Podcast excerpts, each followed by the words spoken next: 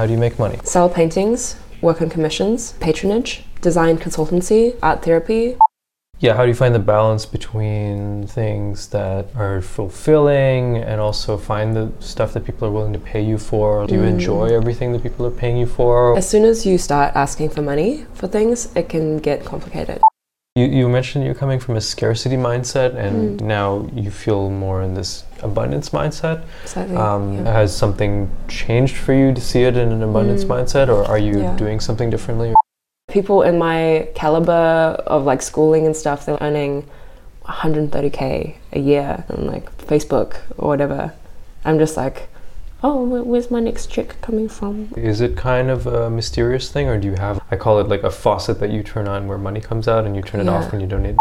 Basically, my only experience with earning money has been through my personal projects. I've never really worked for a company in this way.